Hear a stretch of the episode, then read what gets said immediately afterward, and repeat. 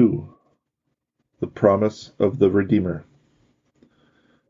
After the fall of man, God made known to the angels his plan for the restoration of the human race. I saw the throne of God. I saw the most holy Trinity and a movement in the divine persons. I saw the nine choirs of angels and God announcing to them the way by which he would restore the fallen race. I saw the inexpressible joy and jubilation of the angels at the announcement. I saw Adam's glittering rock of precious stones arise before the throne of God, as if borne up by angels. It had steps cut in it. It increased in size. It became a throne, a tower, and it extended on all sides until it embraced all things. I saw the nine choirs of angels around it, and above the angels in heaven I saw the image of the Virgin. It was not Mary in time, it was Mary in eternity, Mary in God. The Virgin entered the tower, which opened to receive her, and she appeared to become one with it. Then I saw issuing from the most holy Trinity an apparition which, likewise, went into the tower. Among the angels I noticed a kind of ostensorium at which all were working. It was in shape like a tower, and on it were all kinds of mysterious carvings. Near it, on either side, stood two figures, their joined hands embracing it. At every instant it became larger and more magnificent. I saw something from God passing through the angelic choirs and going into the ostensorium. It was a shining holy thing, and it became more clearly defined the nearer it drew to the ostensorium. It appeared to me to be the germ of the divine blessing for a pure offspring which had been given to Adam, but withdrawn when he was on the point of hearkening to Eve and consenting to eat the forbidden fruit. It was the blessing that was again bestowed upon Abraham, withdrawn from Jacob by Moses deposited in the Ark of the Covenant, and lastly received by Joachim, father of Mary, in order that Mary might be as pure and stainless in her conception as was Eve upon coming forth from the side of the sleeping Adam. The ostensorium likewise went into the tower. I saw, too, a chalice prepared by the angels. It was of the same shape as that used at the Last Supper and it also went into the tower. To the right of the tower I saw, as if on the edge of a golden cloud, grapevines and wheat intertwining like the fingers of clasped hands. From them sprang a branch, a whole genealogical tree, upon whose boughs were little figures of males and females reaching hands to one another. Its highest blossom was the crib with the child. Then I saw in pictures the mystery of redemption, from the promise down to the fullness of time. And in side pictures I saw counteracting influences at work. At last, over the shining rock, I saw a large and magnificent church. It was the one holy Catholic Church, which bears living in itself salvation of the whole world. The connection of these pictures one with another and their transition from one to another was wonderful. Even what was evil and opposed to the end in view, even what was rejected by the angels as unfit, was made subservient to the development of redemption. And so I saw the ancient temple rising from below. It was very large and like a church, but it had no tower. It was pushed to one side by the angels, and there it stood slanting. I saw a great mussel shell make its appearance and try to force its way into the old temple, but it too was hurried aside. I saw a broad, lopped off tower, through those whose numerous gateways figures like Abraham and an Egyptian pyramid the children of Israel entered. It was significant of their bondage in Egypt. It was shoved aside, as well as another Egyptian tower and staircase form. The latter was symbolical of astrology and soothsaying. Then appeared an Egyptian temple. It was pushed aside like the others, and remained standing crooked. At last I saw a vision on earth such as God had shown to Adam, viz., that a virgin would arise and restore to him the salvation he had forfeited. Adam knew not when it would take place, and I saw his deep sadness because Eve bore him only sons. But at last she had a daughter. I saw Noah and his sacrifice at the time in which he received from God the blessing. Then I had visions of Abraham, of his blessing, and of the promise of a son Isaac. I saw the blessing descending from firstborn to firstborn, and always transmitted with a sacramental action. I saw Moses on the night of Israel's departure from Egypt, getting possession of the mystery, the holy thing, of which none other knew save Aaron. I saw it afterwards in the Ark of the Covenant. Only the high priest and certain saints, by revelation from God, had any knowledge of it. I saw the transmitting of this mystery through the ancestry of Jesus Christ down to Joachim and Anne, the purest and holiest couple that ever existed, and from whom was born Mary, the spotless Virgin. And then I saw Mary becoming the living ark of God's covenant. 3. Adam and Eve driven from paradise. After some time, I saw Adam and Eve wandering about in great distress. They were no longer beaming with light, and they went about, one here, the other there, as if seeking something they had lost. They were ashamed of each other. Every step they took led them downward, as if the ground gave way beneath their feet. They carried gloom wherever they went. The plants lost their bright colors and turned gray, and the animals fled before them. They sought large leaves and wove them into a cincture for their loins. They always wandered about separate. After they had thus fled for a considerable time, the region of refulgent light whence they had come began to look like the summit of a distant mountain. Among the bushes of a gloomy looking plain they hid themselves, but apart. Then a voice from above called them, but they would not obey the call. They were frightened. They fled still further and hid still deeper among the bushes. It made me sad to see that. But the voice became more imperative, and in spite of their desire to flee and hide, they were compelled to come forth. The majestic figure, shining with light, again appeared. Adam and Eve, with bowed head, stopped, stepped from their hiding places, but they dared not look upon their Lord. They glanced at each other, and both acknowledged their guilt. Now God pointed out to them a plain still lower than the one on which they stood. On it were bushes and trees.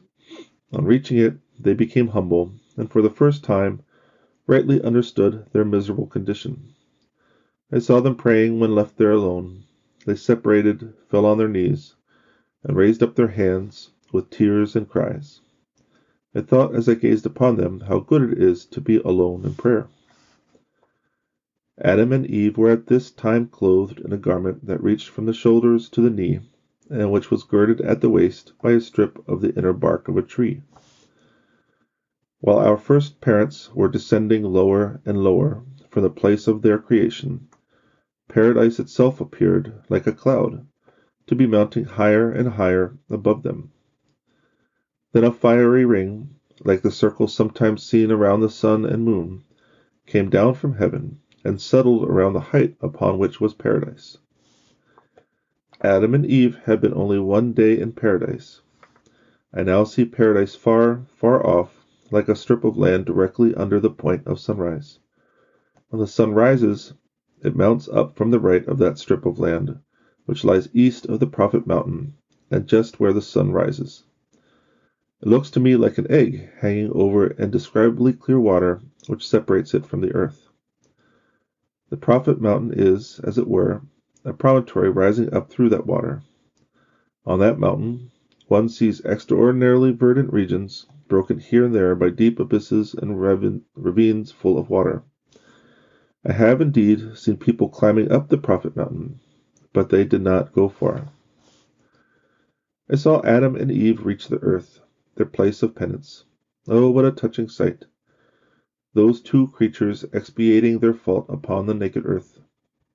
Adam had been allowed to bring an olive branch with him from paradise, and now he planted it. Later on, the cross was made from its wood. Adam and Eve were unspeakably sad. Where I saw them, they could scarcely get a glimpse of paradise, and they were constantly descending lower and lower. It seemed as if something revolved, and they came at last, through night and darkness, to the wretched, miserable place upon which they had to do penance. 4. The family of Adam. It was to the region of Mount Olivet that I saw Adam and Eve come. The country was very different from what it was at present, but I was assured that it was the same. I saw Adam and Eve living and doing penance on that part of Mount Olivet upon which Jesus sweat blood. They cultivated the soil. I saw them surrounded by sons. They were in great distress, and they implored God to bestow upon them a daughter for they had received the promise that the woman's seed should crush the serpent's head. Eve bore children at stated intervals. After each birth, a number of years was always devoted to penance. It was after seven years of penance that Seth, the child of promise, was born of Eve in the grotto of the crib, where also an angel announced to Eve that Seth was the seed given her by God in the place of Abel. For a long time Seth was concealed in that grotto, likewise in the cave in which Abraham was afterwards suckled, for his brothers, like those of Joseph, sought his life. Once I saw about twelve people Adam, Eve, Cain, Abel, two sisters, and some young children. All were clothed in skins thrown over their shoulders, like a scapular, and girded at the waist. Female dress was large and full around the breast, where it served as a pocket. It fell down around the limbs, and was fastened at the sides and once under the arm. The men wore shorter dresses, which had a pocket fastened to them. The skins from which their dresses were made were, from the neck to the elbow, exceedingly fine and white. They all looked very noble and beautiful in their clothing. They had huts in those days, partly sunk in the earth and covered with plants. Their household was quite well arranged. I saw orchards of low but tolerably vigorous fruit trees. There was grain also, such as wheat, which God had given to Adam for seed. I do not remember having seen either grapevines or wheat in paradise. None of the productions of paradise had to be prepared for eating.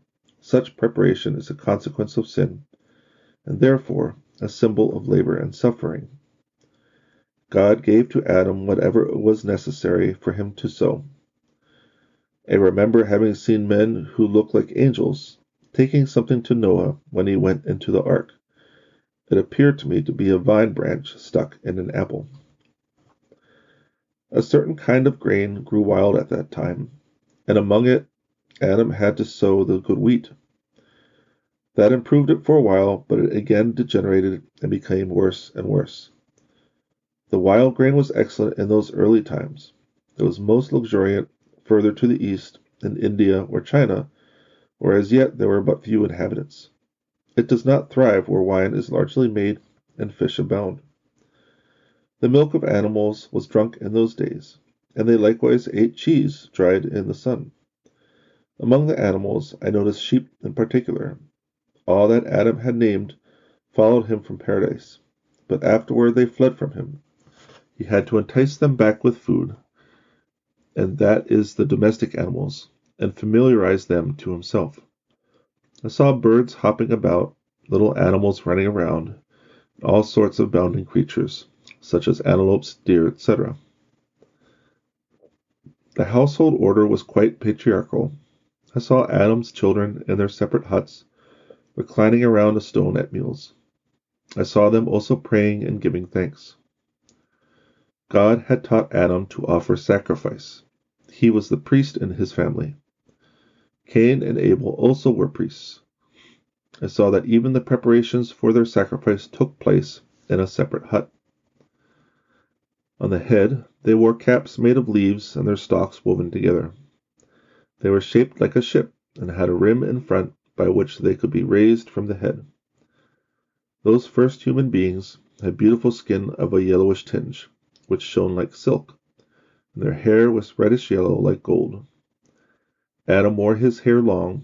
His beard was short at first, but later he let it grow.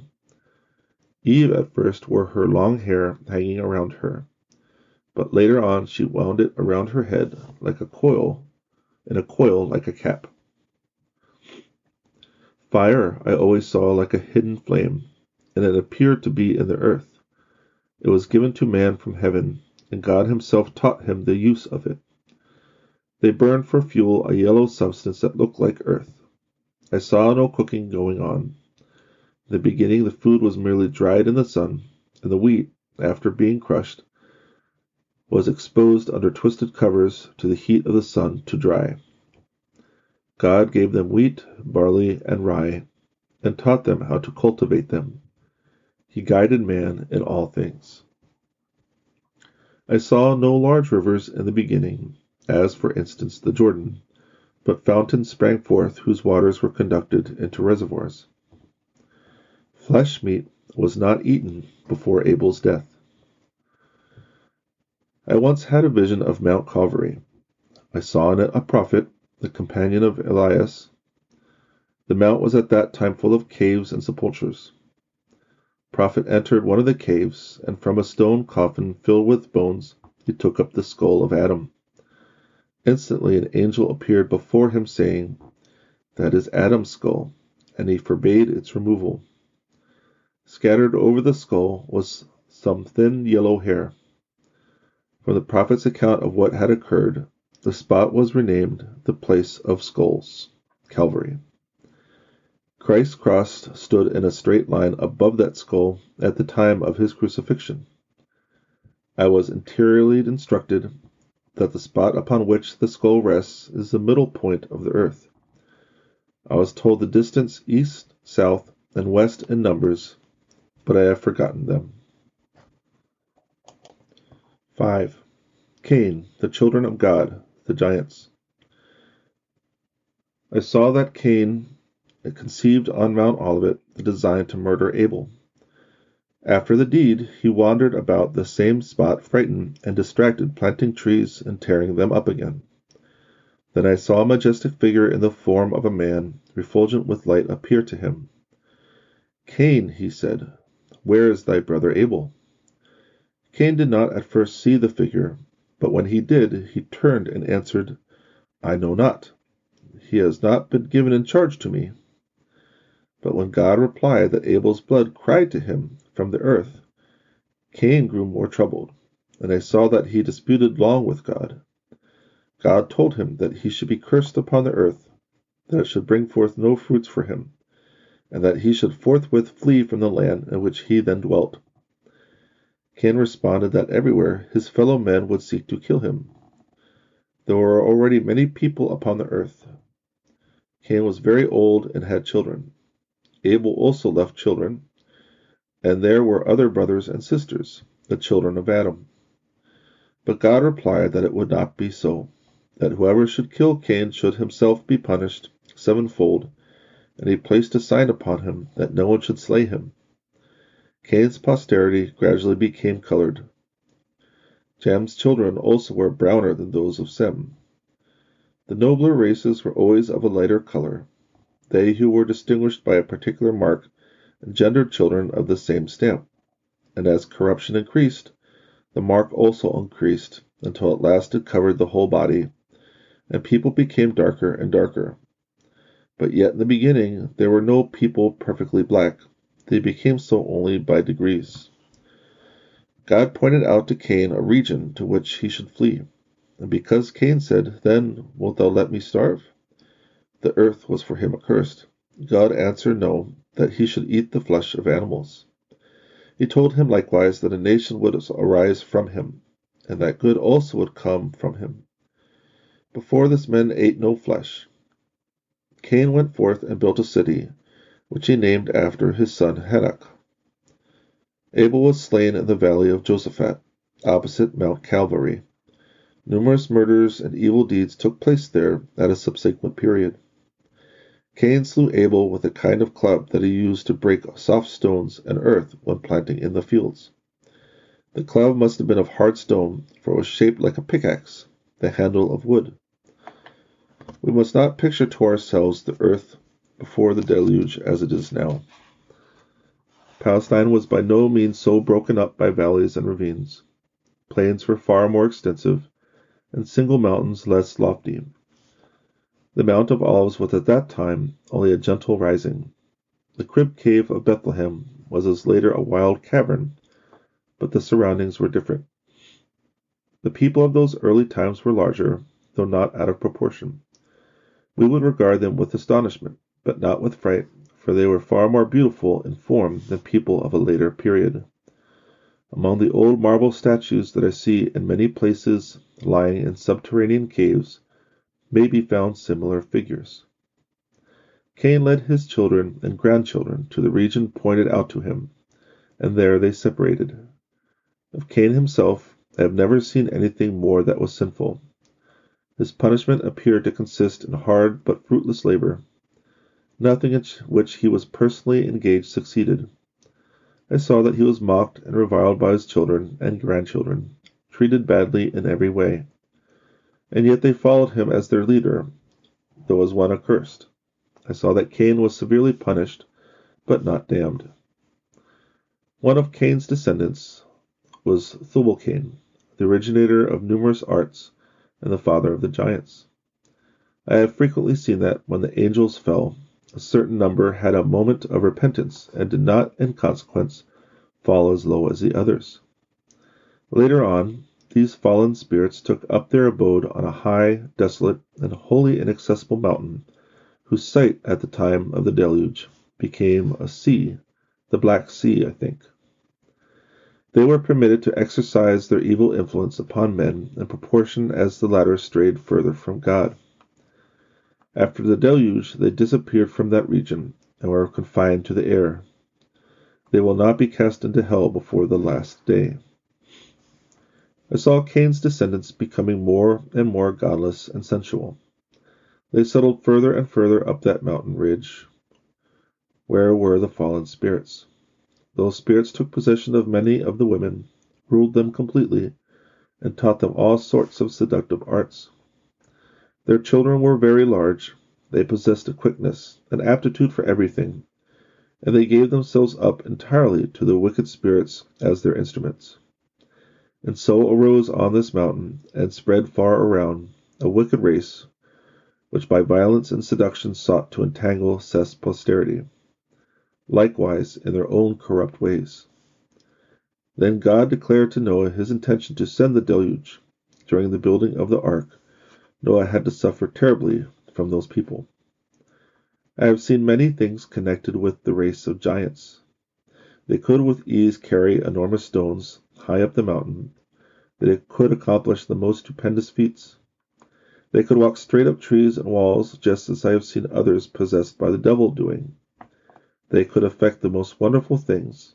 They could do whatever they wished. But all was pure jugglery and delusion due to the agency of the demon. It is for that reason that I have such horror of every species of jugglery and fortune telling. These people could form all kinds of images out of stone and metal, but of the knowledge of God they had no longer a trace. They sought their gods in the creatures around them, I have seen them scratch up a stone, form it into an extravagant image, and then adore it.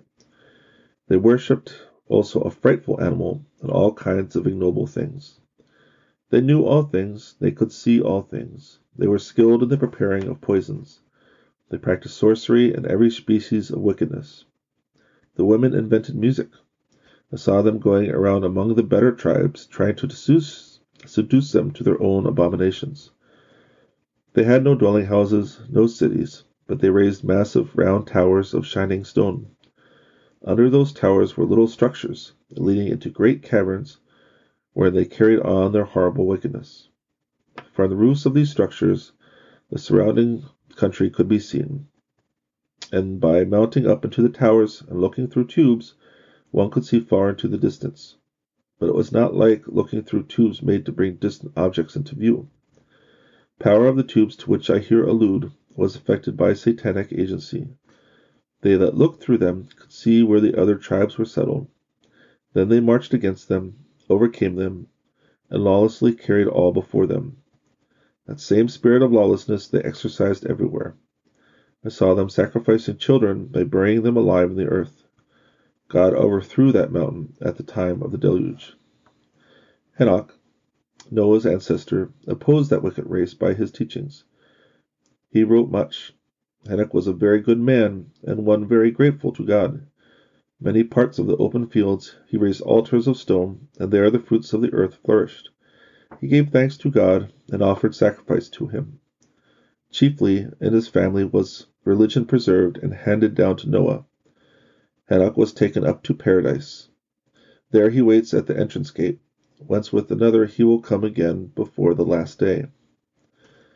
Cham's descendants likewise had similar relations with the evil spirits after the deluge, and from such connections sprang so many demoniacs and necromancers, so many mighty ones of the world, so many great, wild, daring men. Semiramis herself was the offspring of demoniacs. Consequently, she was apt at everything save the working out of her salvation. Later on there arose another people esteemed as gods by the heathens. The women that first allowed themselves to be ruled by evil spirits were fully conscious of the fact, though others were ignorant of it. These women had it in them like flesh and blood, like original sin.